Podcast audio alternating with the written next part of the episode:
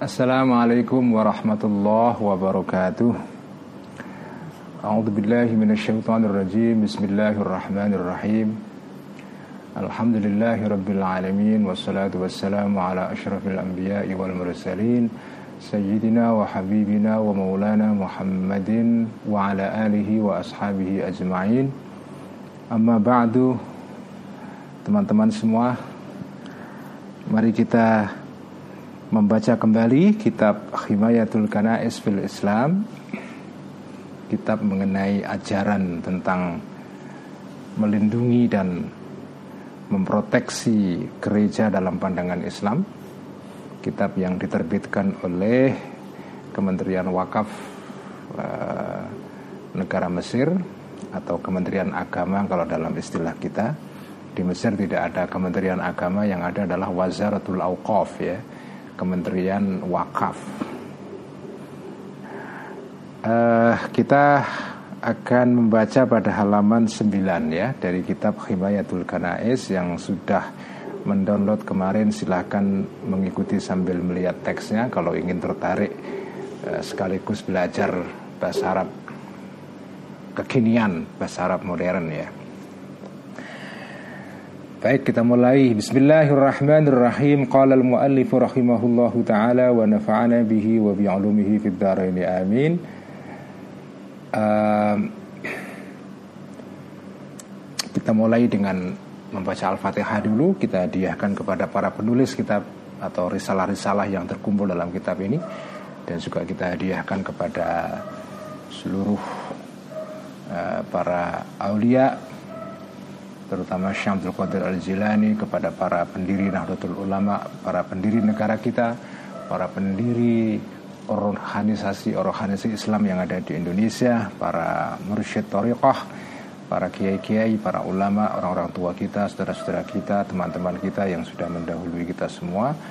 Dan juga Fatihah ini kita hadiahkan sebagai tawasul untuk teman-teman kita yang mungkin sedang sakit, sedang menderita, uh, penyakit kita doakan semoga lekas diberikan kesembuhan oleh Allah Subhanahu wa taala. Ala kulli niyatin salihatin al-Fatihah.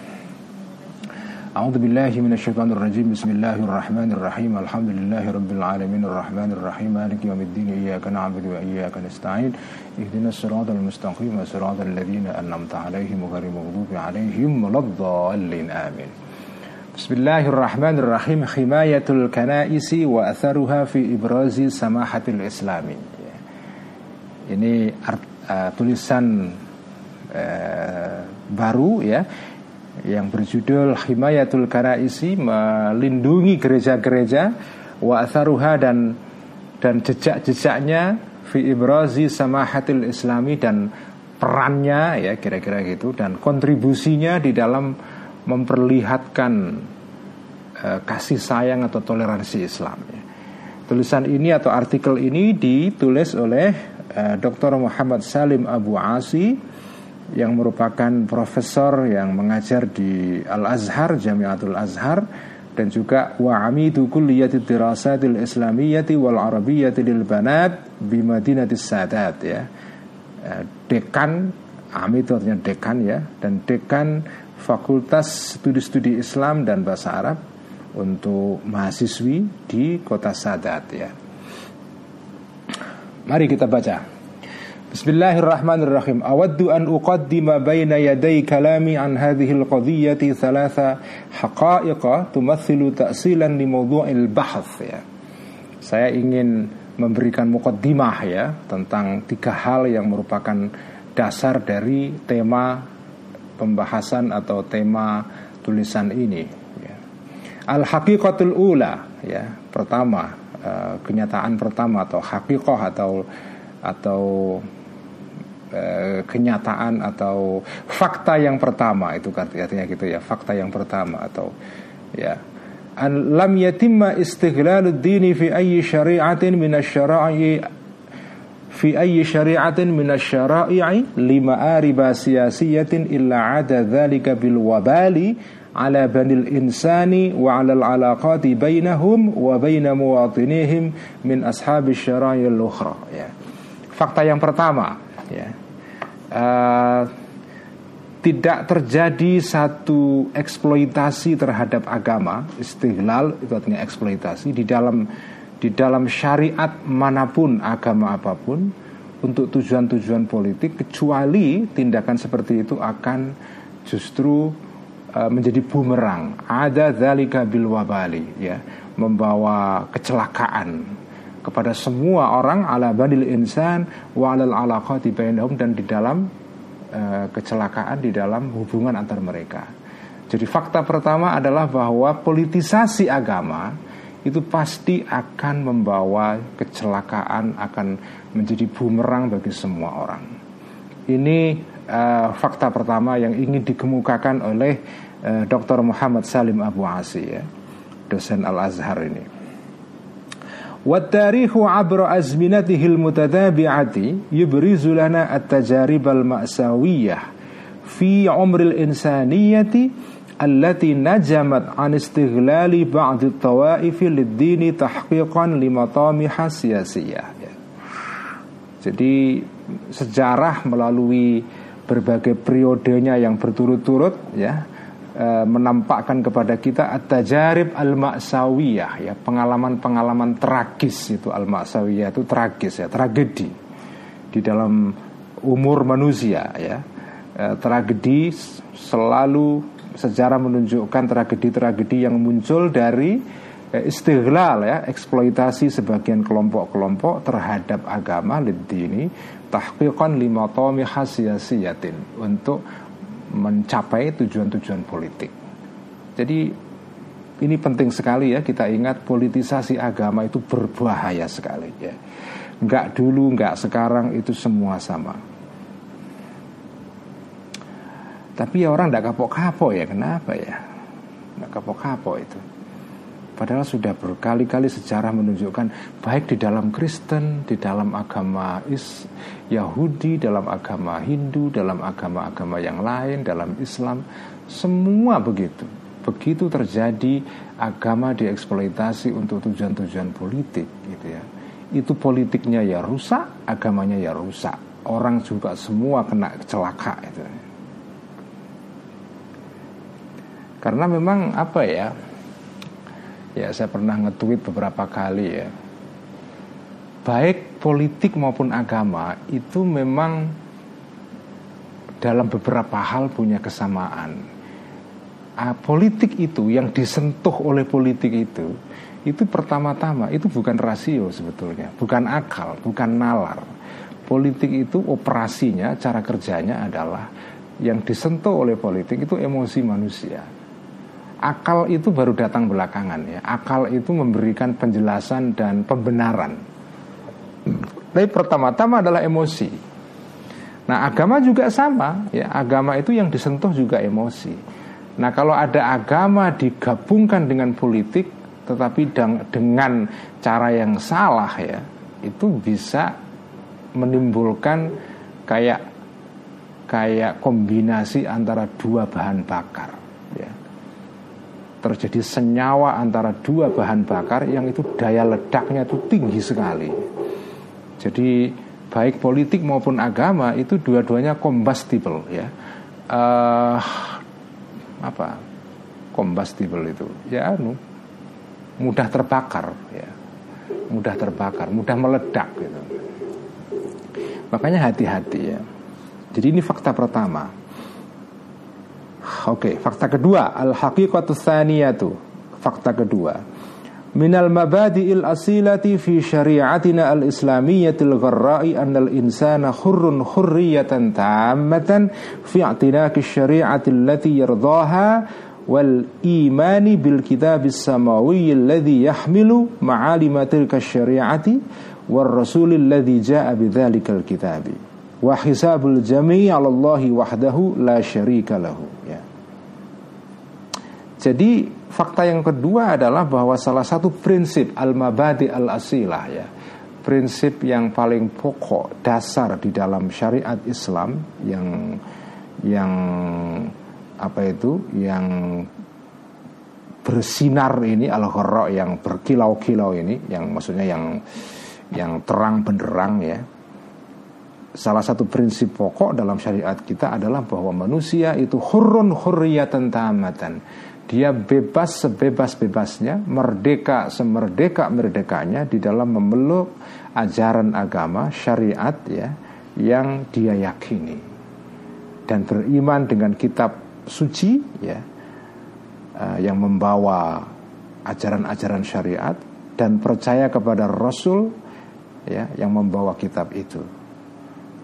Adapun adapun tanggung jawab masing-masing orang karena pilihannya itu itu semua di hadapan Allah itu nanti uh, akan dipertanggungjawabkan oleh masing-masing orang dan Allah yang akan yang akan membalas masing-masing orang itu. Tapi intinya orang itu punya kemerdekaan yang seluas-luasnya untuk memeluk agama yang dia yakini. Ya.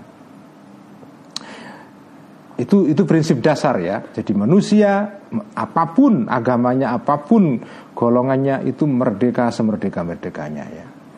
Illal muslima fa innahu mutalabun bil imani billahi wa malaikatihi wa jami'il kutubis samawiyyati wa jami'il mursalina duna tamyizin fil imani aw tafriqatin baina ahadin minhum.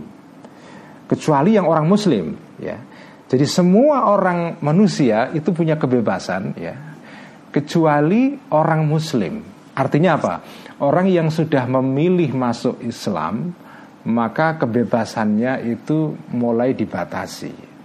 Apa pembatasannya? Kalau kamu sudah memilih masuk Islam, maka kamu punya kewajiban untuk beriman, ya, beriman kepada Allah, malaikat-malaikatnya, semua kitab-kitab suci yang pernah diturunkan kepada nabi-nabi sebelum Nabi Muhammad, semua rasul tanpa ada perbedaan dan uh, ya tanpa ada perbedaan di antara para rasul-rasul. Semua rasul harus diimani oleh orang Islam ya. Itulah prinsip kedua. Wa fid dilalati ala dzalika naqra'u Allah ta'ala la ikraha fid dini qad tabayyana. Ini ayatnya tentang kebebasan beragama ya. Tidak ada paksaan di dalam agama karena uh, petunjuk itu sudah jelas perbedaannya dari kesesatan. Ya. Jadi uh, jadi apa ya? Jalan kebenaran dan jalan penyimpangan itu sudah di apa? Di, sudah diwedarkan, sudah diterangkan dalam kitab-kitab suci yang diturunkan oleh Allah kepada para nabi-nabi. Jadi sudah jelas ditunjukkan ini ini ini jalan yang tepat, ini yang tidak tepat ya. Tetapi entah begitu, meskipun sudah diterangkan, pada akhirnya keputusan untuk mengikuti jalan itu atau tidak itu masing-masing ada pada setiap manusia, pada setiap individu. Kamu diberikan kebebasan untuk ikut atau tidak ikut ya. Adapun tanggung jawabnya nanti di akhirat nanti kita pertanggungjawabkan kepada Allah ya, secara personal ya jadi secara personal ya, kullu nafsin bima kasabat rohina. Masing-masing orang bertanggung jawab terhadap apa yang dia lakukan di dunia ini. Tapi kita nggak bisa menghakimi apa-apa. Ya ini kan fakta yang sudah diketahui semua orang kan ya Semua kita tahu ya setiap setiap saat kita baca ayat dalam surah Al-Baqarah nomor 256 ini La ikraha fiddini qad tabayyana minal فمن يكفر بالطاغوت ويؤمن بالله فقد استمسك بالعروة الوثقى لا انفصام لها ya kita baca terus menerus tapi ya kadang-kadang ada yang pura-pura nggak tahu atau yang pura-pura uh, atau yang nggak ngerti sama sekali atau mencoba untuk membelokkan makna ayat ini dan seterusnya padahal ini fakta ya Oke. Kita masuk ke halaman 10. Wal ayatu bisighatiha fi quwwatin namusil hakim ya. Jadi ayat ini dengan redaksinya yang seperti ini la ikraha fiddin itu seperti uh, fi quwwatin namusil hakim, seperti satu hukum yang menjadi dasar ya. An-namus itu dari ini bahasa Arab tapi sebetulnya kata pinjaman dari bahasa Yunani nomos ya. Nomos itu apa aturan ya hukum ya. Jadi ini seperti undang-undang dasar kira-kira gitu. Wa yakunul ma'na anna minan nawamisil lati takfulu istimrar al-hayati aminatan mustaqirratan mutawaz, mutawazinatan la tawattura fiha wala qalaqa wala tiraba wala khawfa wala hala'a wala faza'a adamul ikrahi khabarnya anna adamal ikrahi ya ada bukan adam. Isimnya anna yang diakhirkan. Adamal ikrahi ala dinaki fikrin au dinin ya.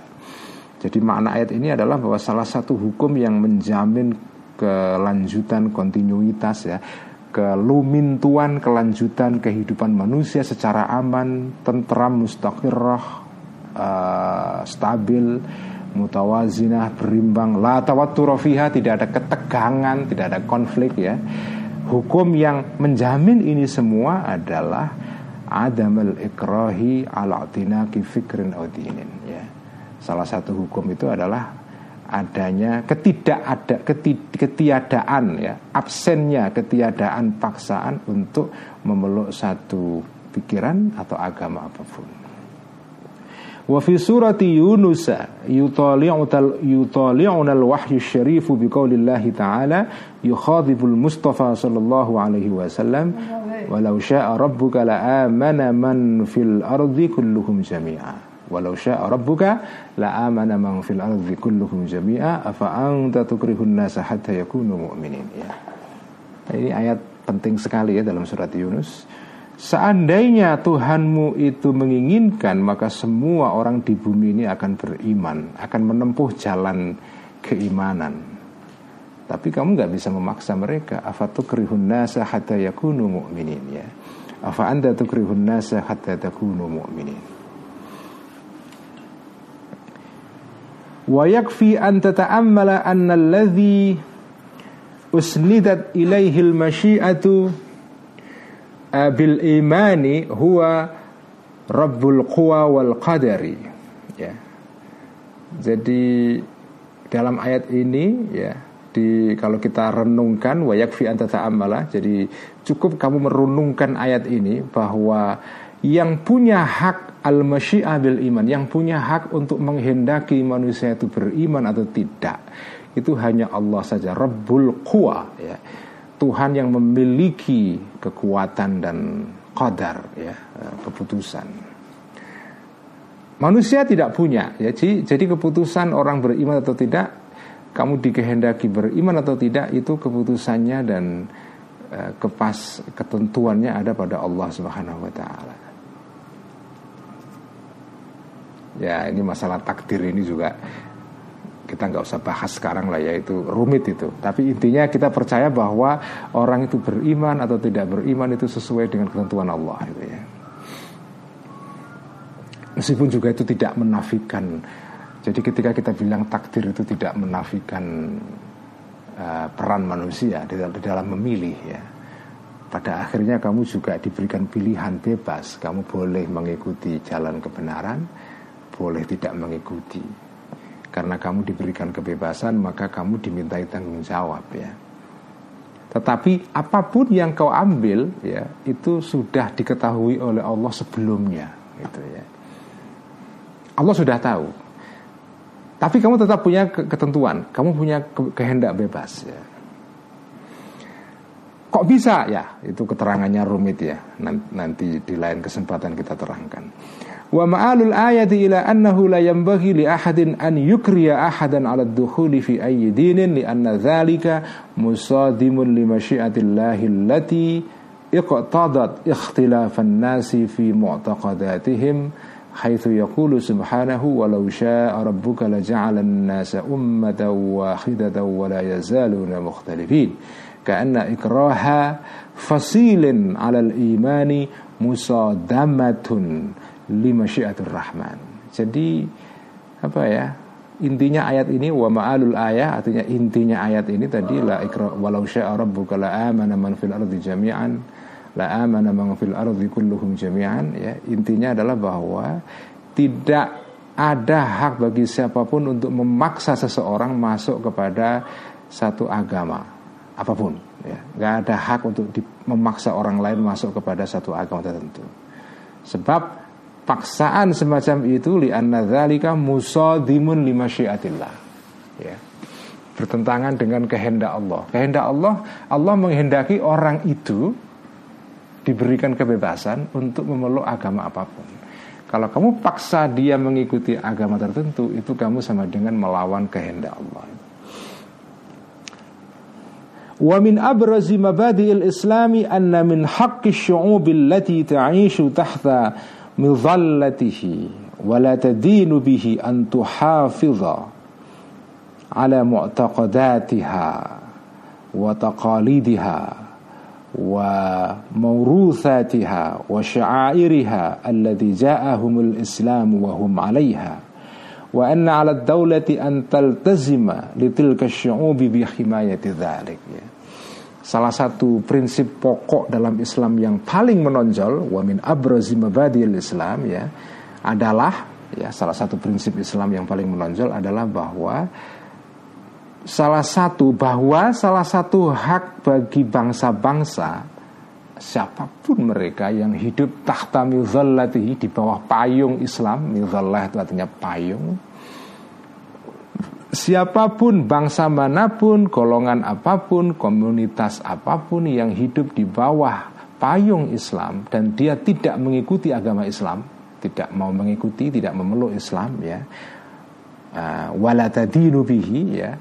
Prinsip pokok Islam adalah komunitas-komunitas, golongan-golongan seperti itu harus diproteksi, harus dilindungi, ya, uh, harus dilindungi kepercayaannya, ya, mu'taqadatiha, taqalidiha, tradisi-tradisinya, ya, mauruzatiha, kebudayaan-kebudayaan mereka yang diwarisi dari leluhurnya harus dihargai. Wasya'airiha dan ritual-ritualnya semuanya harus dihargai nggak boleh dipaksa mereka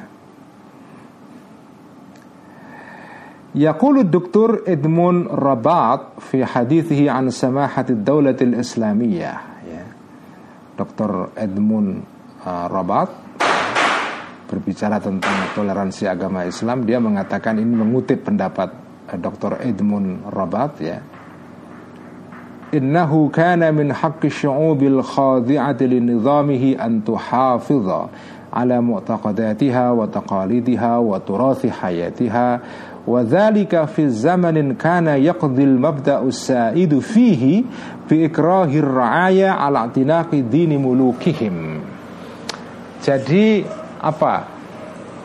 Ini komentar Edmund Robat ya, Dr. Edmund Robat, seorang sarjana Kristen. Dia mengatakan dalam tulisan dia di majalah As-Sabah yang terbit pada tahun 1981, dia mengatakan bahwa uh, ini sebagai pujian terhadap sejarah Islam klasik ya, bahwa hak masyarakat-masyarakat yang hidup di bawah kekuasaan Islam dulu adalah bahwa mereka dilindungi untuk tetap mempertahankan kepercayaan mereka ya tradisi-tradisi mereka taqalidiha wa turathi hayatiha dan warisan warisan-warisan kebudayaan mereka ya. dan praktek ini terjadi wadzalika fi zamanin ya. Praktek yang dikenalkan oleh Islam ini terjadi pada satu zaman ketika uh, aturan main yang dominan ketika itu ya. Al mabda itu fihi ya. Prinsip yang hidup dan dominan ketika itu ya mengatakan bahwa kalau kau berkuasa maka kamu bisa memaksakan agama kamu kepada orang-orang yang di bawah kekuasaan kamu. Jadi kalau kita lihat dalam sejarah dunia itu kan misalnya yang paling kelihatan adalah dalam uh, era Romawi ya. Jadi di dalam era Romawi itu kan ada satu adagium, ada satu kaidah bahwa agama raja itu agama rakyat. Ya. Artinya agama yang dipeluk oleh raja itu harus dipeluk oleh rakyat. Rakyat tidak boleh memeluk agama yang lain. Kalau ada satu segmen dalam masyarakat yang mengikuti agama yang lain, maka raja tidak segan-segan untuk menindas mereka itu. Nah, di tengah-tengah praktek politik seperti itu, Islam membawa satu penyegaran, ya, pembaharuan, yaitu mengenalkan satu sistem yang di dalam sejarah eh, itu disebut dengan sistem millet, ya.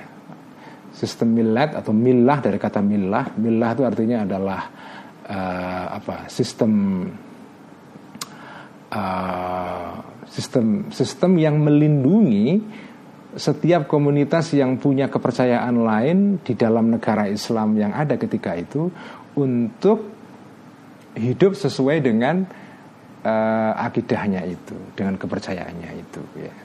Itu yang disebut dengan sistem milad. Sistem ini dipraktekkan selama ratusan tahun sampai pada era Utsmani terakhir sebelum khilafah Utsmaniyah itu uh, hancur ya atau dibubarkan oleh Kemal Atatürk ya. Nah sekarang pertanyaannya, apakah sistem millet itu masih bisa kita terapkan sekarang?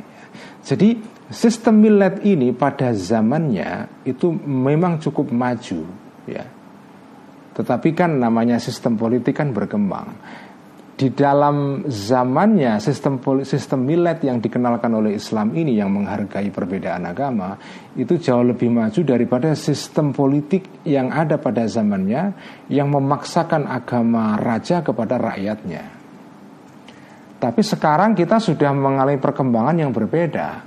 Ketika kita memasuki alam modern, masuk di dalam negara modern ya, kita memasuki satu fase politik yang berbeda yaitu apa? Yaitu bahwa negara itu tidak mengenal agama negara, ya.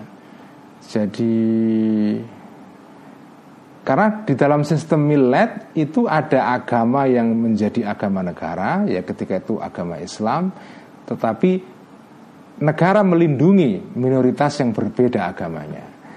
Di dalam negara modern itu tidak ada agama negara. Negara itu ya negara bangsa seperti Indonesia ini itu ya semua agama dilindungi ya dan semua agama itu eh, setara kedudukannya secara secara undang-undang, secara konstitusi ya.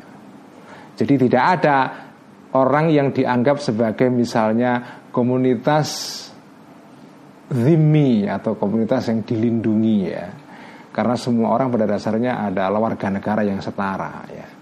Di dalam negara yang menganut sistem milet ya, orang yang mengikuti agama negara ketika itu di dalam khilafah Islam ya, ya negara apa agama Islam ya.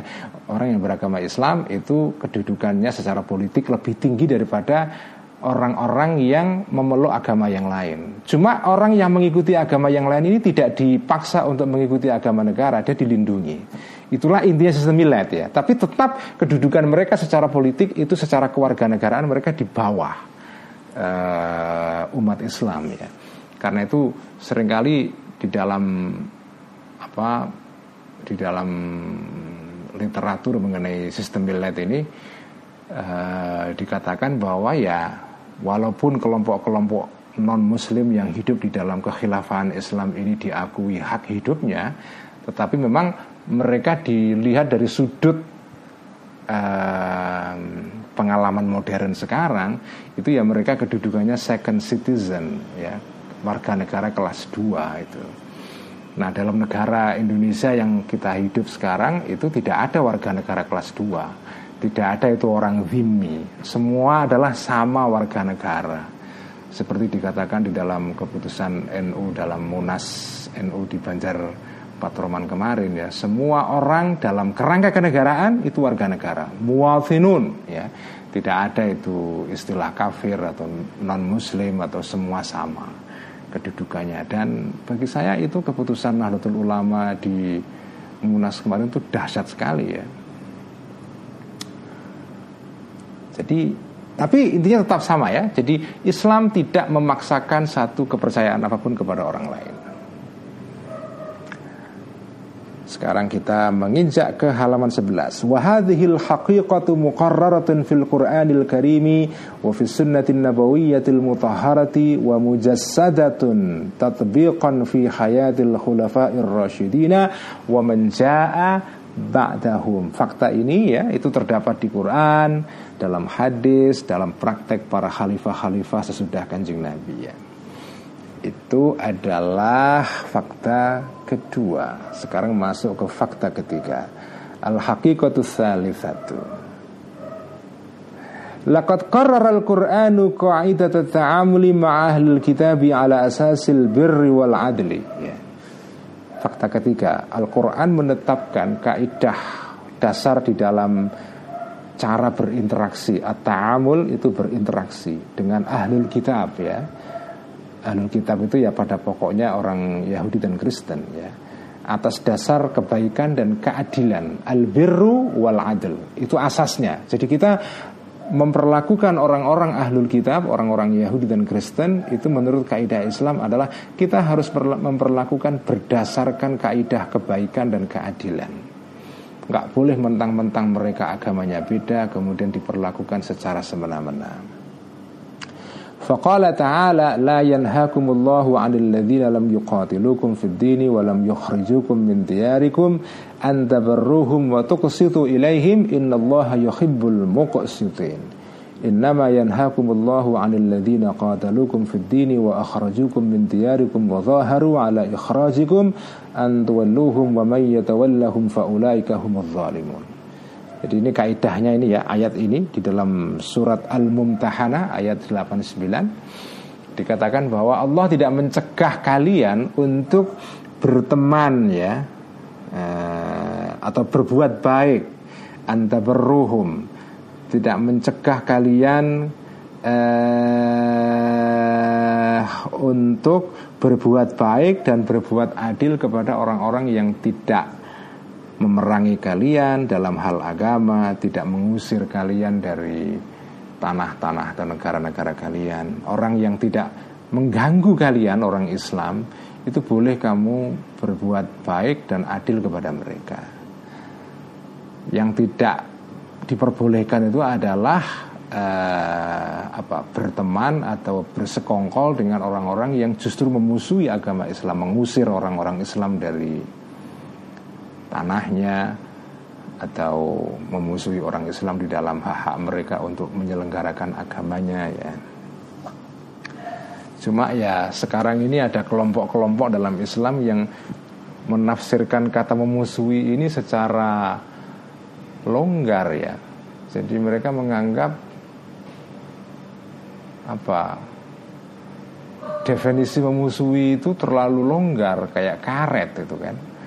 Jadi mereka misalnya bisa mengatakan bahwa orang-orang non muslim yang ada di Indonesia misalnya karena mereka ini uh, agamanya beda misalnya mereka dianggap sebagai orang yang memusuhi agama Islam atau memusuhi umat Islam uh, orang-orang Barat misalnya yang tidak tahu apa-apa ya karena mereka tinggal di Amerika atau di Inggris karena mereka warga negara Amerika lalu serta merta langsung dianggap sebagai musuh kita, musuh orang Islam gitu ya. Sehingga mereka berhak untuk dibunuh atau diperangi misalnya. Padahal mereka warga sipil yang nggak tahu apa-apa. Yang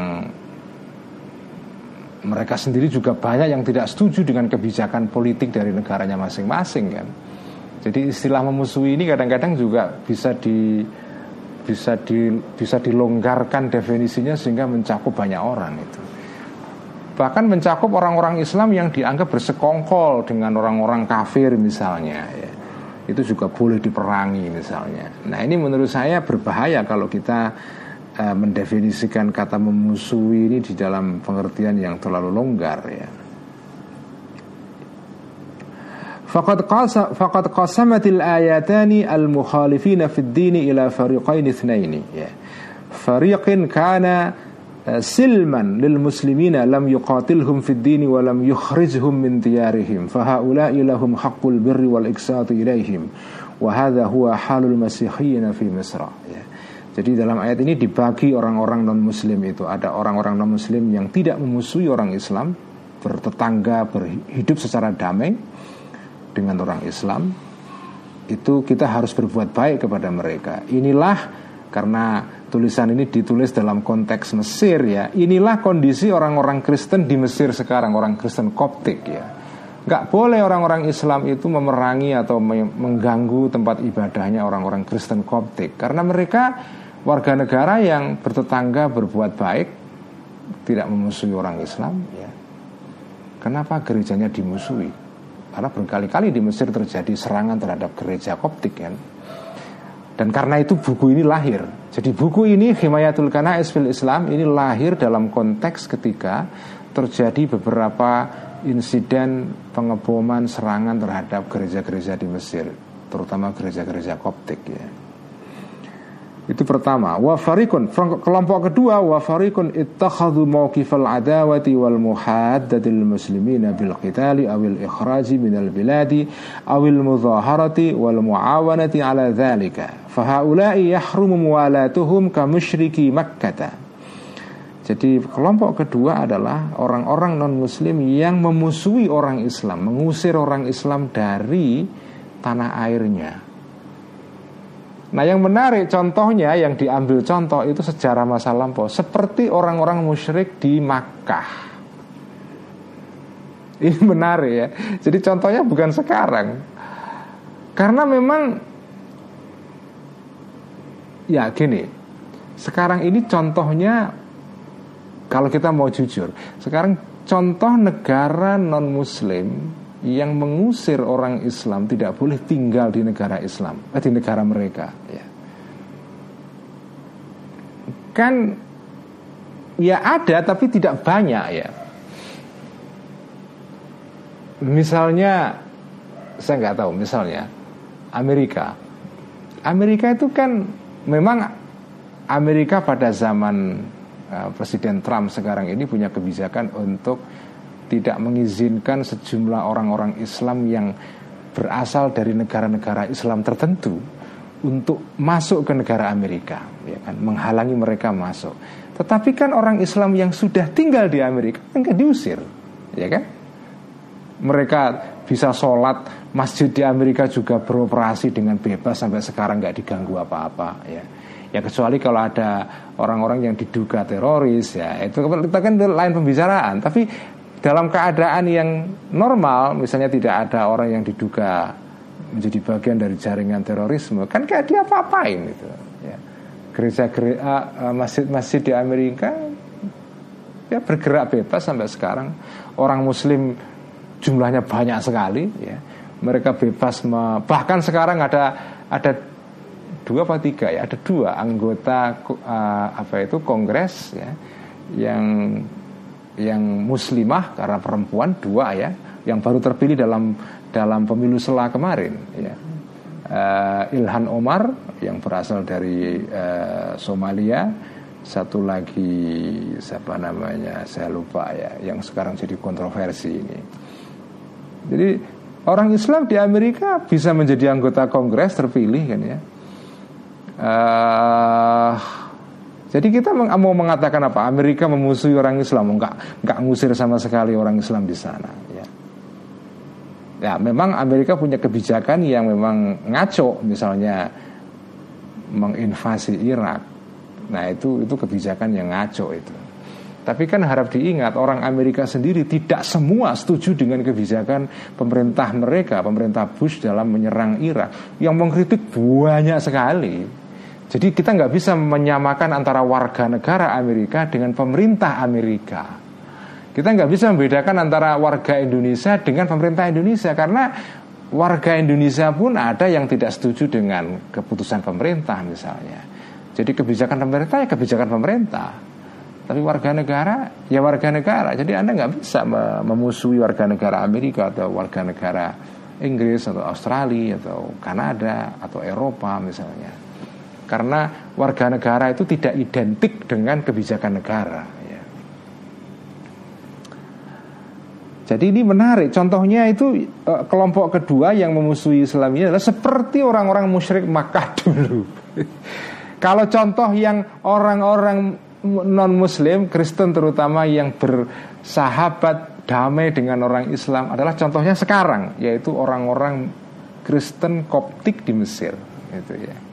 Kenapa ini? Menarik. Kenapa begitu contohnya?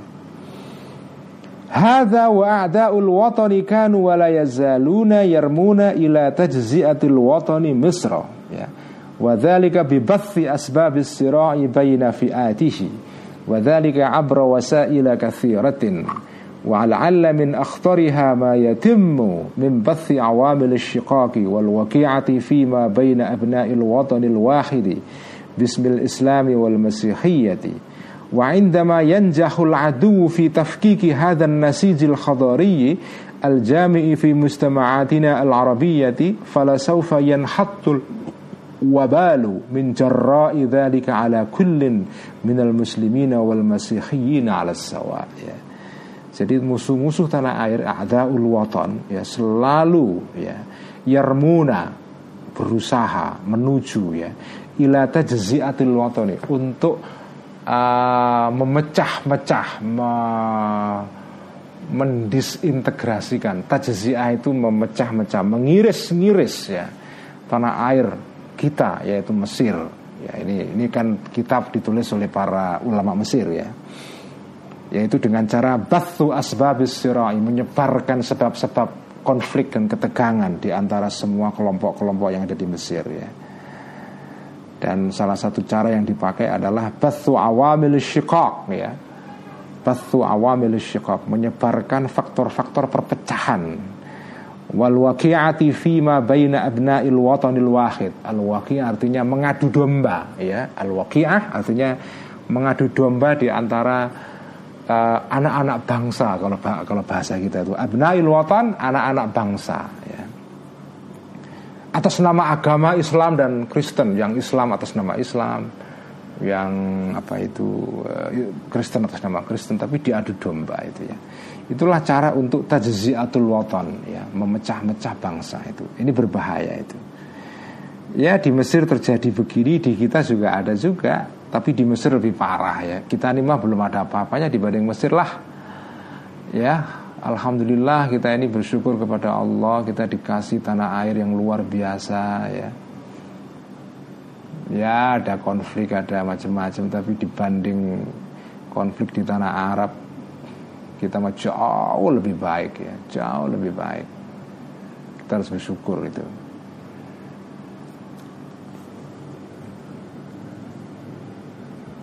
Baik, kita berhenti di sini dulu di halaman 12. Kita teruskan besok malam ya di halaman 12 wa ba'du faqad faragna fil haqa'iqis salifati dzikr ya.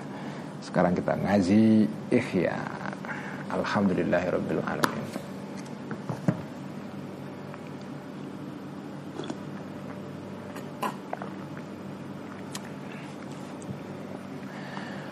أعوذ بالله من الشيطان الرجيم بسم الله الرحمن الرحيم إلى روح نبينا وشفينا محمد صلى الله عليه وسلم وإلى أرواح الأنبياء والمرسلين وإلى أرواح الأولياء والشهداء والصالحين وإلى أرواح المؤلفين والمسلفين والعلماء الصالحين خصوصا روح حجة الإسلام أبي حامد الغزالي قدس الله سره ونور ضريحه وعدان البركات وأمدنا بمدده ونفعنا بعلومه.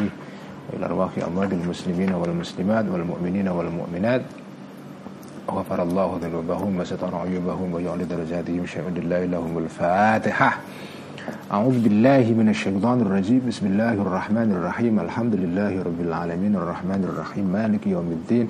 إياك نعبد وإياك نستعين. اهدنا الصراط المستقيم. صراط الذين أنعمت عليهم وغير المغضوب عليهم ولا الضالين. آمين. Bismillahirrahmanirrahim. Qala al-muallif rahimahullahu ta'ala Wa nafa'ana bihi wa bi'ulumihi fid daraini amin. Kita sampai di halaman 957 eh, Di eh, di baris tengah ya Sebelum hadis Kullu mauludin yuladu alal fitrah Dua baris di atasnya. Fa'awailul umuri dua baris di atas hadis di tengah-tengah itu qala sallallahu alaihi wasallam kullu mauludin yuladu alal fitrah dua baris di atasnya. Fa awailul umuri maka perkara-perkara pokok yang awal maksudnya. Hiyallati Hiya adalah allati sesuatu yang bagi yang seyogianya antura'a untuk dijaga Untuk di maintain untuk diperhatikan ya. Jadi tadi kan dijelaskan tentang dasar-dasar pendidikan anak itu pokok-pokoknya. Nah itu yang harus kita jaga, harus kita tekankan betul-betul supaya anak ini menjadi anak yang soleh ya, anak yang uh, seperti kita inginkan ya. Jadi yang diterangkan panjang lebar dalam bagian sebelumnya oleh Imam Ghazali itu merupakan awailul umur ya. Dan karena anak-anak itu masih masih muda ya mereka masih masih di tahap pertama karena itu penting diperhatikan pendidikan dan cara mendidik mereka. Pedagogi anak itu penting sekali intinya begitu. Nah, kenapa begitu? Fa inna karena sesungguhnya jadi fa-nya ini fa eh, litalil ya untuk menjelaskan alasannya. Fa inna karena jadi kata karena itu terselip di dalam kata fa itu partikel fa itu karena namanya litalil ya. Fa inna karena sesungguhnya seorang anak bijau bijau harihi secara intinya anak itu esensinya anak huliko diciptakan anak kabilan dalam keadaan hal ya menerima lil khairi kepada kebaikan wasyari dan kejelekan jami'an semuanya anak-anak itu seperti teori uh, pengetahuannya John Locke ya, dari Inggris yang terkenal itu Eh, anak-anak uh, itu ya seperti ta, seperti tabula rasa, seperti papan yang masih putih ya. Kosong karena itu dia menerima apa pun, masukan apa pun, input apa pun, baik baik input yang baik maupun yang jelek gitu. Wa innama abawahu sesungguhnya kedua orang tuanya anak Yamilani mencondongkan kedua orang tua tadi bihi terhadap anak ila ahadil janibaini kepada salah satu sisi ya. Jadi kalau ada sisi kanan, sisi kiri itu anak itu sebetulnya dia netral ya yang menjadikan dia condong ke kanan atau ke kiri itu adalah orang tuanya. Seperti dalam sebuah hadis di mana Nabi bersabda, qala bersabda Kanjeng Nabi sallallahu alaihi wasallam kullu mauludin hadis yang terkenal sekali ya. Ini hadis yang muttafaq alaih diriwayatkan oleh Bukhari Muslim dari Abu Hurairah. Kullu mauludin setiap anak yang lahir yuladu dilahirkan alal fitrati di dalam keadaan fitrah ya. Di dalam keadaan apa natural alami bersih ya. Wa innama abawahu eh, sesungguhnya kedua orang tuanya anak yuhawidanihi menjadikan Yahudi kedua orang tua anak hi kepada anak tadi. Au yunassirani atau menjadikan Nasrani Kristen kedua bapak orang tua hi kepada anak. Au yumajisani atau menjadikan majusi kedua orang tua hi kepada anak jadi orang tualah yang memberikan bentuk kepada anaknya entah itu bentuk Kristen, Yahudi atau Majusi ya. Nah, dalam hadis ini jadi ini dalam dalam konsepsi hadis ini ya. Uh, ini uh, teman-teman yang mungkin non muslim uh, jangan tersinggung ya. Dalam konsepsi Islam ya. Dalam konsepsi Islam itu uh, fitrah itu ya Islam itu. Jadi kondisi fitrah, jadi Islam itu adalah kondisi alamiah. Semua orang itu lahir dalam kondisi Islam. Ya. Nah, kalau dia memeluk agama lain itu perang peran orang tua mereka atau peran lingkungannya. Tapi kalau tidak ada peran lingkungan atau orang tua ini, ya, ya anak ini akan akan Islam, akan mengikuti naluri alamiah, yaitu menjadi Islam itu. Ya tentu saja teman-teman yang non muslim tentu akan punya pandangan yang beda ya. Uh, tapi inilah konsepsi Islam. Jadi Islam itu adalah fitrah itu sendiri ya. Sementara agama-agama lain itu dianggap bukan fitrah ya. Jadi kalau ada orang an seorang anak memeluk agama lain itu karena bukan karena fitrahnya tapi karena peran lingkungannya gitu ya. Nah, tapi Cak Nur punya interpretasi yang lain kan yang sudah kita kenal selama ini. Cak Nur mengatakan bahwa uh, ya yang disebut dengan fitrah di sini adalah fitrah artinya kecenderungan alamiah yang ada pada setiap manusia yang um, cenderung untuk menyembah kepada Tuhan. Tunduk kepada Tuhan. Pada dasarnya manusia itu punya punya punya kebutuhan akan tunduk kepada Tuhan. Ya. Kalau ada manusia itu mengingkari kebutuhan atau naluri dasar ini, maka itu itu menyimpang dari fitrahnya itu.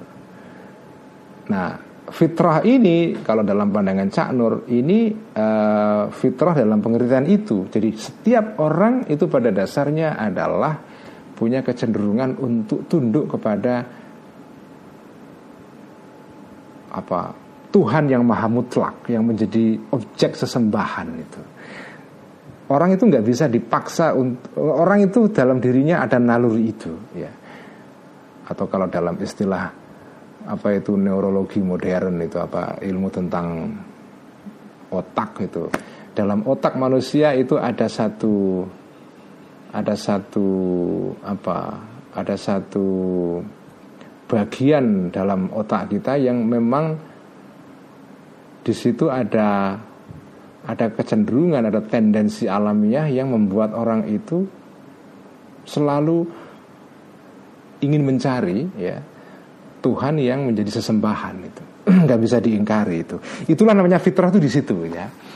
Nah fitrah ini kemudian secara sosial melalui peran orang tua, melalui peran masyarakat itu diterjemahkan dalam bentuk menjadi muslim, menjadi Kristen, menjadi Yahudi, menjadi Majusi dan seterusnya. Itu kalau dalam pandangan Cak Nur ya. Dan saya kira pandangan Cak Nur ini jauh lebih apa ya tepat dalam konteks uh, apa uh, kemajemukan saat ini ya. Tapi hadis ini intinya penting sekali bahwa manusia itu punya tendensi alamiah. Ya. Adapun anak ini menjadi lain itu karena peran lingkungan dan segala macam. Ya. Nah peran lingkungan itu ada yang memupuk kecenderungan alamiah yang sudah ada ini, ada yang menutupinya. Ya. Jadi ada peran-peran lingkungan yang positif, tapi juga ada peran-peran lingkungan yang destruktif itu. Kala berkata Sahlun e, Ibnu Abdullahi At-Tustari. Ini seorang ahli sufi besar dari abad ketiga Hijriah ya. Kala berkata Sahal Ibnu Abdullah At-Tustari ya. Sahal At-Tustari terkenal sekali. Ini sufi besar dari Tustar dari sebuah daerah di Iran ya. Tustar ya seperti saya katakan berkali-kali sufi-sufi besar itu hampir semua dari Iran ya yang tradisinya Iran itu kan majusi sebetulnya atau Zoroaster ya.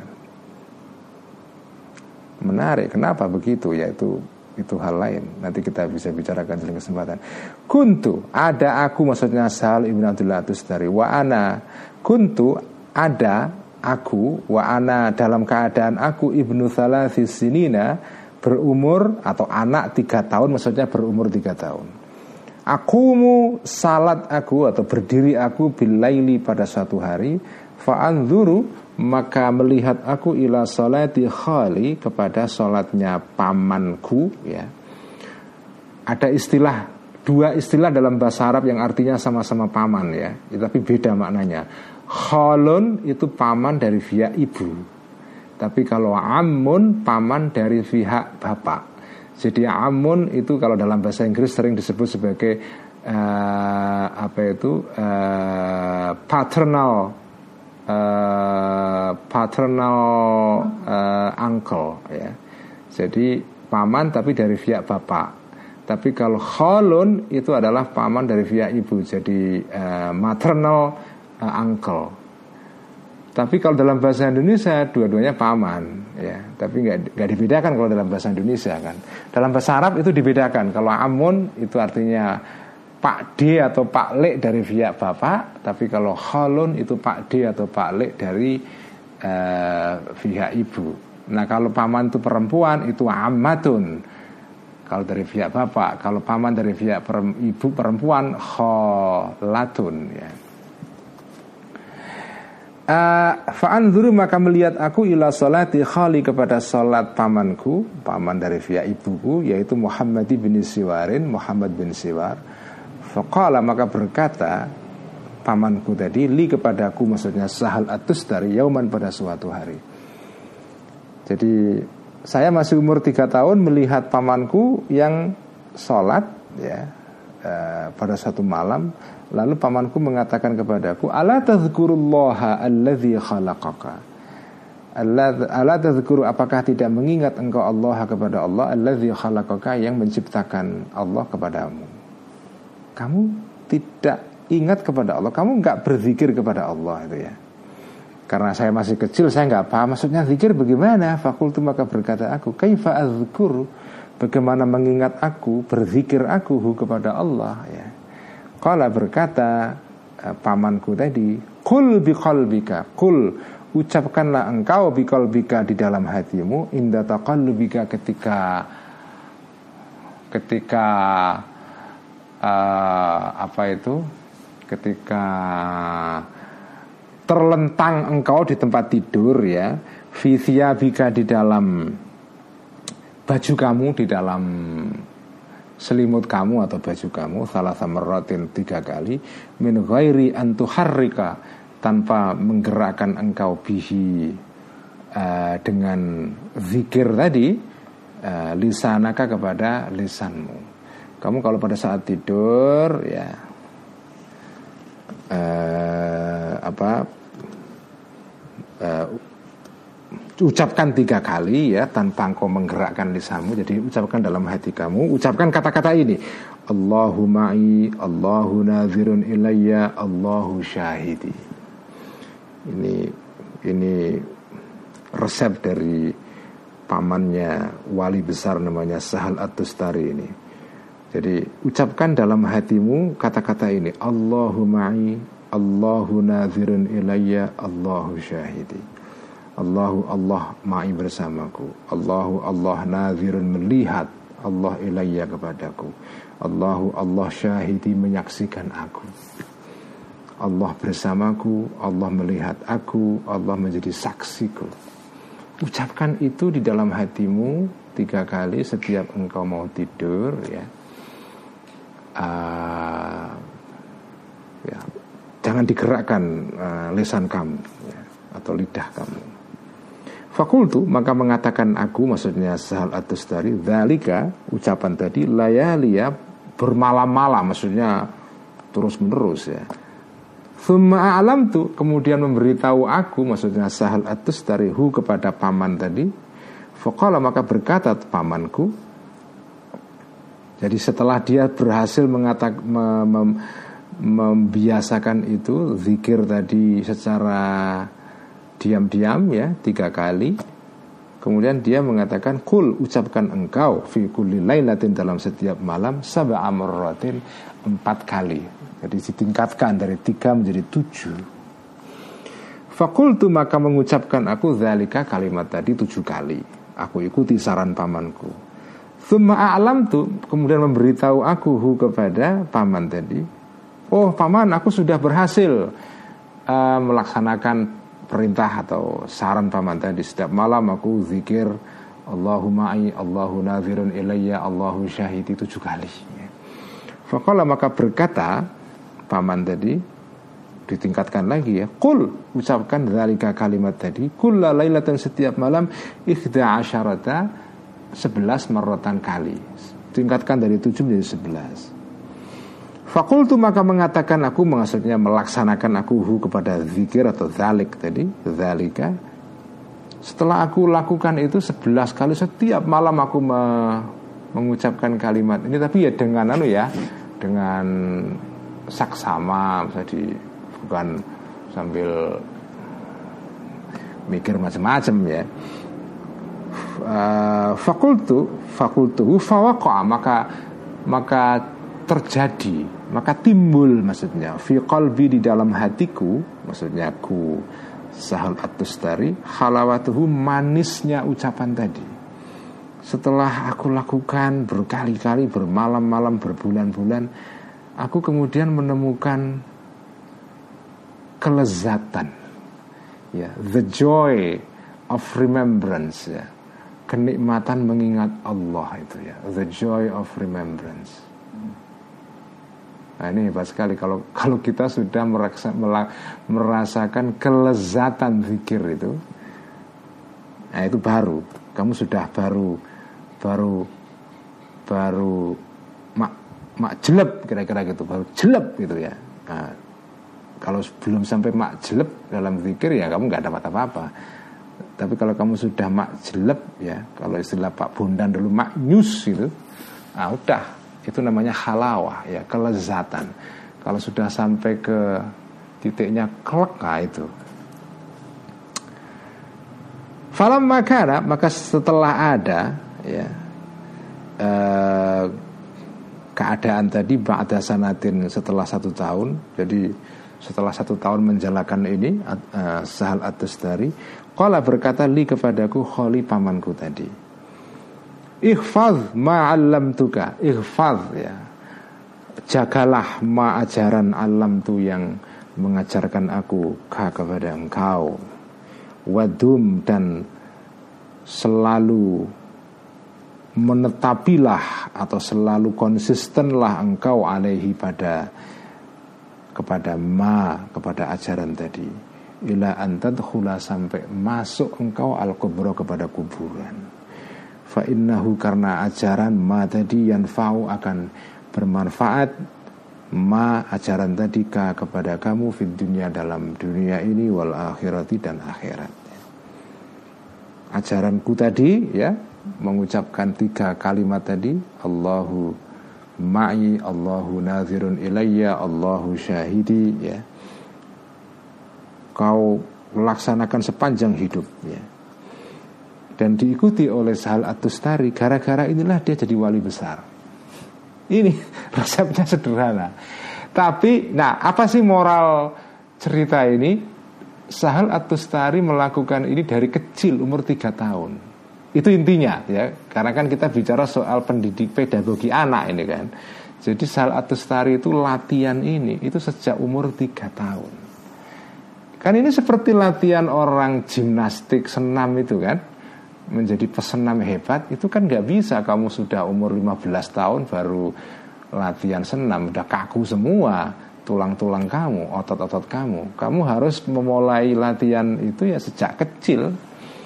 Bahkan sejak umur tahun-tahun pertama sudah mulai dilemaskan itu tulang-tulang anak itu sehingga dia akan menjadi seorang atlet uh, apa gimnastik itu.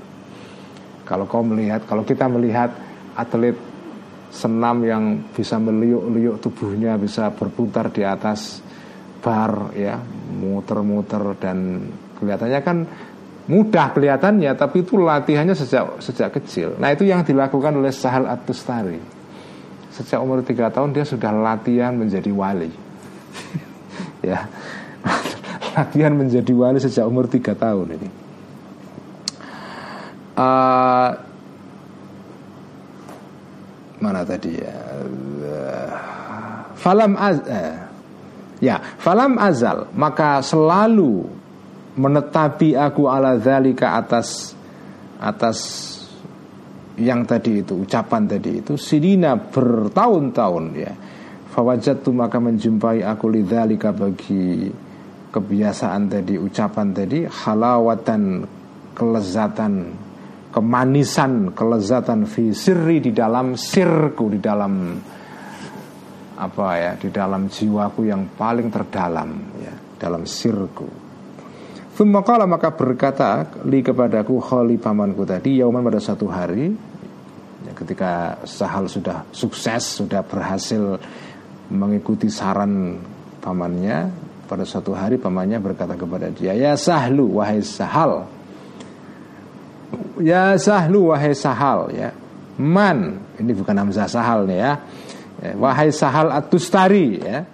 Man kanallahu ma'ahu. Man barang siapa kana yang ada Allahu Allah ma'ahu beserta dia. Jika Allah bersama, bersama seseorang Wanathiron dan melihat ilahi kepada orang itu Wasyahidahu dan menjadi saksinya orang itu Ayasihi. Apakah akan melakukan maksiat orang itu kepada Allah. kalau kamu tadi kan zikirnya Allahu ma'i, Allahu nazirun ilayya, Allahu syahidi. Allah itu bersamaku, Allah melihat aku, Allah menjadi saksiku. Satu hari pamannya mengatakan kepada Sahal setelah Sahal Atustar ini berhasil melaksanakan uh, zikir ini bertahun-tahun, pamannya kemudian mengatakan kepada Sahal, ini intinya ya, wahai Sahal Atustari, kamu sudah berzikir tidak tiga kalimat itu. Kamu apakah kamu kamu berani? Kalau Allah itu kamu katakan melihat kamu bersama kamu menjadi saksimu. Kalau kamu sudah dilihat oleh Allah setiap saat ya, apakah kamu akan berani maksiat kepada Allah? Nah itu intinya. Jadi zikir ini itu jadi ini kan anak tadi kan poinnya kan dalam ajaran kitab Ihya sebelumnya kan anak-anak itu dibiasakan dulu atas hal-hal yang baik. Adapun nanti alasan atau rahasia kenapa dia disuruh begitu itu belakangan. Akan dia akan paham atau akan akan paham kalau dikasih tahu. Nah setelah dewasa baru pamannya mengatakan kepada Sal Atustari, Hei nak, kamu berani kamu berani melawan atau bermaksiat kepada Allah Sementara kamu setiap saat mengatakan dirimu dilihat Allah Kamu bersama Allah Kamu disaksikan oleh Allah. Masa kamu berani bermaksiat kepada Allah Nah itu cara apa ya ini ini luar biasa ya. Jadi zikir itu ya zikir itu memang di lisan. Jadi kalau kita cari semacam kayak apa intinya kan zikir itu memang di lisan tapi itu hanya sarana saja. Inti pokoknya zikir adalah seperti dikatakan oleh eh, Muhammad bin Siwar ini bahwa ya zikir itu tujuan akhirnya adalah kalau kita sadar Allah itu bersama kita karena kita ingat Allah kan kita mengingat Allah. Kalau kamu sudah mengingat Allah masa kamu maksiat kepada Allah kalau kamu sudah zikir tapi kok maksiat itu apa maksudnya itu kan? Itu kira-kira gitu. Jadi tujuan zikir itu ke sana sebetulnya, bukan semata-mata mengucapkan kalimat itu secara verbal itu ya. Iya takutlah engkau wahai sahal wal maksiata dan kemaksiatan atau terhadap kemaksiatan ya. Iya wal maksiata ya. Uh, fakuntu maka ada aku maksudnya sahal atus dari ahlu menyepi aku binafsi dengan diriku. Ya kemudian sahal atus dari menyepi khalwat ya. Um, mana tadi? Fabatu maka mengutus mereka orang-orang maksudnya keluarganya bi kepadaku ilal maktabi kepada maktab jadi kepada sekolah ya sekolah untuk anak-anak Fakultu maka mengatakan itu ini aku maksudnya sal atau stari inilah aksha an yatafarraqa alayya hammi. Walakin syaratu al muallima anni adhabu ilaihi sa'atan fata'allamu thumma arji'u. Famadaitu ilal kutabi al qur'ana wa hafiztuhu wa ana ibnu sittina sinina au sab'i sinina. Jadi setelah ini setelah Sahal Atustari ini menikmati zikir itu Satu hari dia diperintahkan sekolah ya. Wah udah kamu sekolah. Udah umur 7 tahun, 6 tahun ada saatnya sekolah kan. Lalu Sahal Atustari ini agak Agak males-malesan. Zikir enak banget Ngapain suruh sekolah itu kan itu eh, Ini fakultu maka mengatakan aku Maksudnya salah tari Ini sesungguhnya aku la aksha Khawatir aku an yatafarraqa Untuk menjadi kacau Menjadi terdistraksi apa ya Menjadi Ya menjadi terganggu alaya terhadapku Hami eh, Fikiranku. Nanti kalau aku sekolah Aku akan kehilangan kenikmatan zikir itu Kira-kira gitu ya Sekolah kan belajar nanti malah kehilangan kenikmatan zikir ini. Tapi tetap dipaksa untuk ya kamu harus belajar itu ya. Tapi keluarganya mengatakan oke okay, kamu belajar tapi tetap juga bisa menjalankan tadi itu praktek praktek zikirnya yang sudah diajarkan pamannya itu. Walakin tetapi syaratu memberikan syarat orang-orang maksudnya keluarganya al muallima kepada gurunya Sahal Atustari guru sekolah guru maktabnya ya guru SD-nya maktab itu guru SD kira-kira ya sekolah SD. Ani sesungguhnya aku adhabu pergi aku ilahi kepada muallim guru tadi itu saatan satu jam. Fata'allamu maka belajar aku ya. Uh, Thumma arju kemudian pulang aku. Jadi oke, okay, kamu sekolah tapi apa jamnya terbatas ya. Jadi ya kira-kira apa satu jam setelah itu pulang ya supaya dia bisa meneruskan tadi itu praktek zikirnya itu. Famada itu maka pergi aku ilal kutabi kepada sekolah madrasah maksudnya fata'allam tu maka ngaji aku Al-Qur'an Al-Qur'an wa hafiztu dan menghafal aku berhasil menghafal aku kepada Quran wa ana ibnu sitti sinina dalam keadaan aku ibnu sitti sinina umur 6 tahun au sinina atau 7 tahun jadi pada umur 6 tahun, 7 tahun aku sudah berhasil menghafalkan Quran ya. Kalau di Mesir biasa kayak begini ini umur 9, eh umur 6, 7, 8, 9 hafal Quran itu udah biasa ya.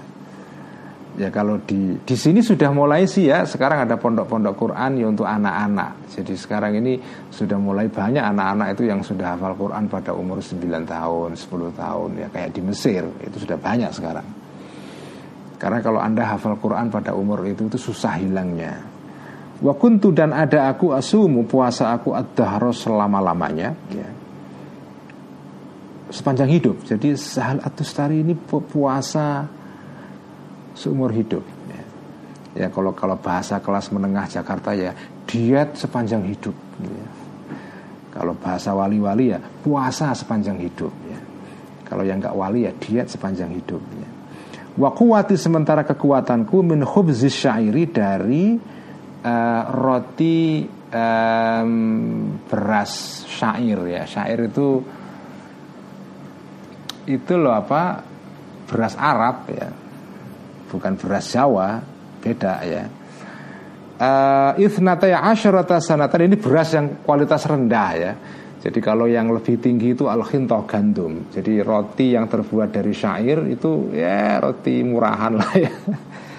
Bukan roti yang agak mahal itu ya. Nah aku makan roti yang murahan ini isnata ya asyarata sanatan ya isnata ya asyarata sanatan selama 12 tahun. Jadi aku puasa sepanjang hidup sementara makanku selama 12 tahun itu roti yang kasar ya. Fawaqa'at maka timbul li kepadaku mas'alatun suatu pertanyaan ya. Wa ana padahal aku atau dalam keadaan aku ibnu thalathi ibnu thalatha asyarata sanatan. Umur 13 tahun ibnu thalatha asyarata sanatan ya. Bacanya thalatha asyarata mabni ya thalatha asyarata. Meskipun dia posisinya menjadi mudhof ilaih ya ibnu tidak dibaca wa ana ibnu thalathi asyarata tapi wa ana ibnu thalatha asyarata sanatan. Aku umur 13 tahun. Fasal itu uh, jadi aku kemudian punya punya satu permintaan ya teman-teman fawaqaat. Pada saat aku umur 13 tahun aku punya keinginan punya permintaan fasal itu maka uh, maksudnya bukan permintaan tapi pertanyaan yang menyangkut pertanyaan rohani ya. Itu maksudnya masalah di sini. Fasaal tu maka meminta aku ahli keluargaku an ba'athu untuk mengutus mereka ni kepadaku ilal ila ahli basrati kepada penduduk Basrah. Basrah ini kota di mana di situ banyak wali-wali orang-orang sufi-sufi besar lah ya ya termasuk di sana ada Hasan Al Basri kan tapi Hasan Al Basri hidup sebelum ini sebelum generasinya Sal Atustari ya. ya tapi intinya aku keping aku punya pertanyaan yang menyangkut masalah masalah kebatinan masalah rohaniah masalah hati dan aku kepingin aku pergi ke kota Basra ini di Mesir dia di eh bukan Atustar Atustar itu di Iran ya jadi Basra itu di bagian selatan di Irak ya jadi dia harus turun dari atas ke bawah saya kepingin pergi ke Basra untuk mencari orang yang bisa menjawab pertanyaanku ya. Uh, lias ala untuk bertanya aku anha tentang masalah tadi perkara tadi. Fa'ata itu maka mendatangi aku al basra kota Basrah. Fasa'al itu maka bertanya aku ulama aha terhadap ulama-ulamanya kota Basrah. Falam yashfi maka tidak bisa memuaskan ahadun seseorang ani terhadapku syai'an sedikit pun. Aku punya pertanyaan yang aku tanyakan kepada banyak ulama Basrah tidak ada satupun yang bisa menjawab dengan memuaskan. Faharastu maka keluar aku ila Abadana ke kota Abadan, kota kota di di Iran ya, jadi di atas kota Basrah. Basrah itu di Irak, jadi ini Abadan di di atasnya di sebelah utara yang ada di kota Iran. Ila aku kemudian pergi ke kota Abadan ya sampai sekarang masih ada kota Abadan ini di Iran ya. Ila rajulin kepada seseorang yu'rafu yang dikenal bi Abi Habibin Hamzati Hamzata ibni Abi Abdillahi al-Abadani ya. Kepada seorang laki-laki Yu'rafu yang dikenal bi Abi Habibin Hamzata ibni Abi Abdillahi al-Abada al-Abadani ya yaitu Abi Habib namanya Hamzah ibn Abdi, ibni Abi Abdillah al-Abadani ya mungkin salah seorang ulama ahli tasawuf ya Fasa'al tu maka bertanya aku hu kepada Abi Habib tadi itu anha tentang masalah yang aku punyai tadi. Fa'ajab maka menjawablah Abi Habib ini kepadaku. Dan dia puas ya. Fa'akam tu maka tinggal aku indahu di samping Abi Habib tadi Hamzah muddatan pada, pada selama waktu tertentu ya saya tinggal bersama dia selama beberapa waktu antafi'u mengambil manfaat aku dalam keadaan jumlah halia ya dalam keadaan mengambil manfaat aku maksudnya aku sahal at-tustari bikalamihi terhadap pembicaraannya atau ngendikane Abi Habib wa ta'addabu dan bertata krama atau beradab aku biadabi dengan adab-adabnya Abi Habib ya. Nah, tapi Sahal At-Tustari di sini tidak menceritakan apa masalah yang dipunyai ini ya.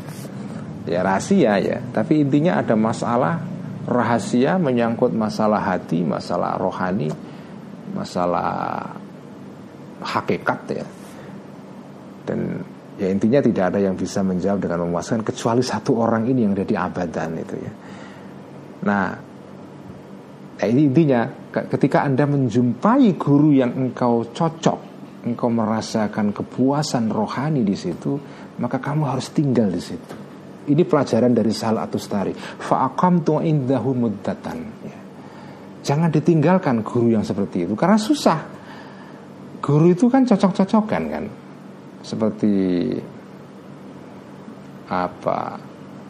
Ya seperti makan di warung itu kan cocok-cocokan. Ada orang yang cocok dengan makanan ini, chefnya ini itu kan. Begitu kamu sudah cocok dengan chef tertentu, ya udah kamu di situ aja yang pergi-pergi, nyari lagi susah nanti itu ya. Itu itu moral cerita atau pelajaran dari cerita ini itu.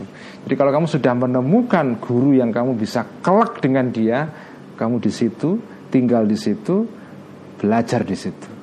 Itu yang dilakukan oleh Sahal At-Tustari. jatuh kemudian kembali aku ila Tustural ya, kepada kota Tustur, maksudnya kota asal Sahal At-Tustari.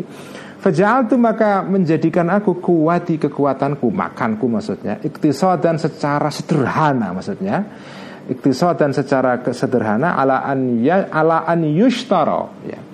Ala an ya untuk uh, dibeli li buatku bidirhamin dengan satu dirham uang perak ya minas syairi dari beras tadi beras syair al farqi yang yang pecah-pecah. Maksudnya bukan bukan beras yang bagus yang masih utuh ya. Ini beras yang sudah kayak menir itu loh itu al farqi ya. Artinya artinya ini beras buangan sebetulnya. Jadi kepinginnya ya intinya adalah Salah Tustari mak, kepingin makan beras yang paling jelek tapi itu pun juga yang paling rendah kualitasnya yang yang berupa menir itu.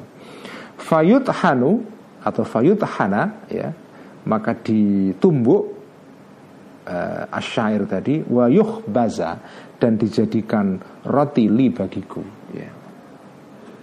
itu jadi makanku itu setelah dia balik ke Tustur ke tempat tinggalnya di kota Iran ya di Khuzestan di Iran bagian utara dekat laut Kaspia sana.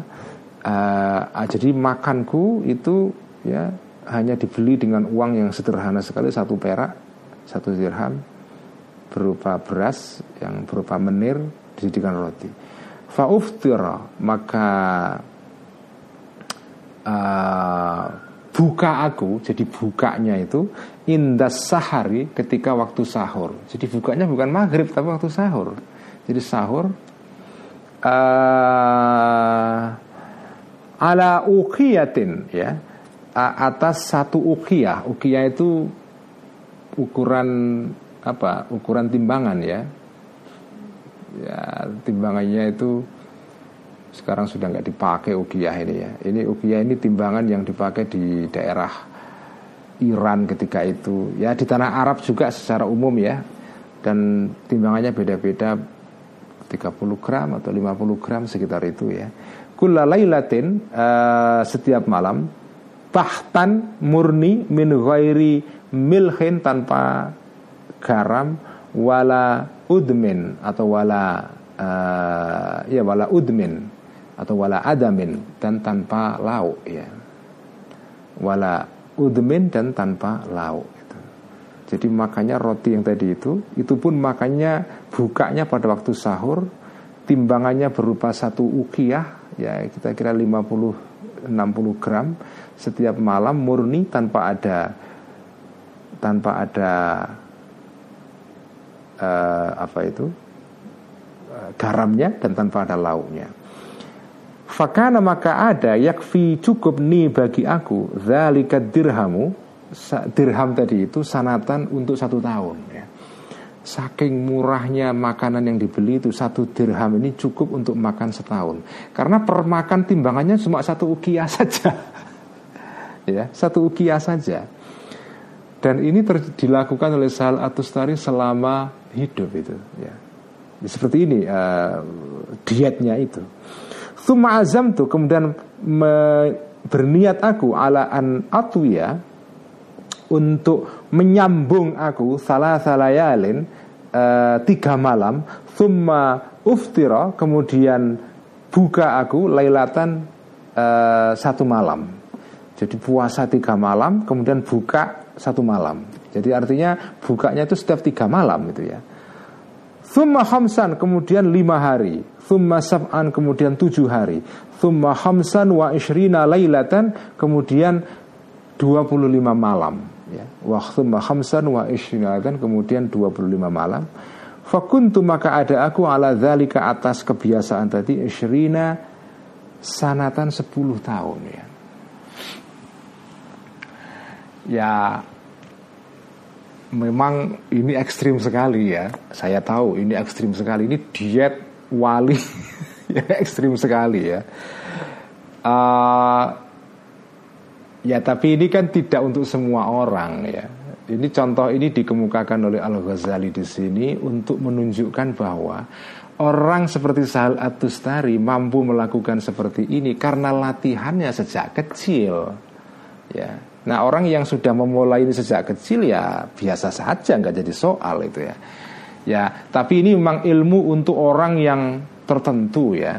Ya kalau yang orang biasa kayak kita kita ya ilmunya seperti dikatakan kanjeng Nabi ya kita nggak boleh puasa itu di wisol itu kan nggak boleh sebetulnya ya. Uh, ya tapi ini ini um, apa?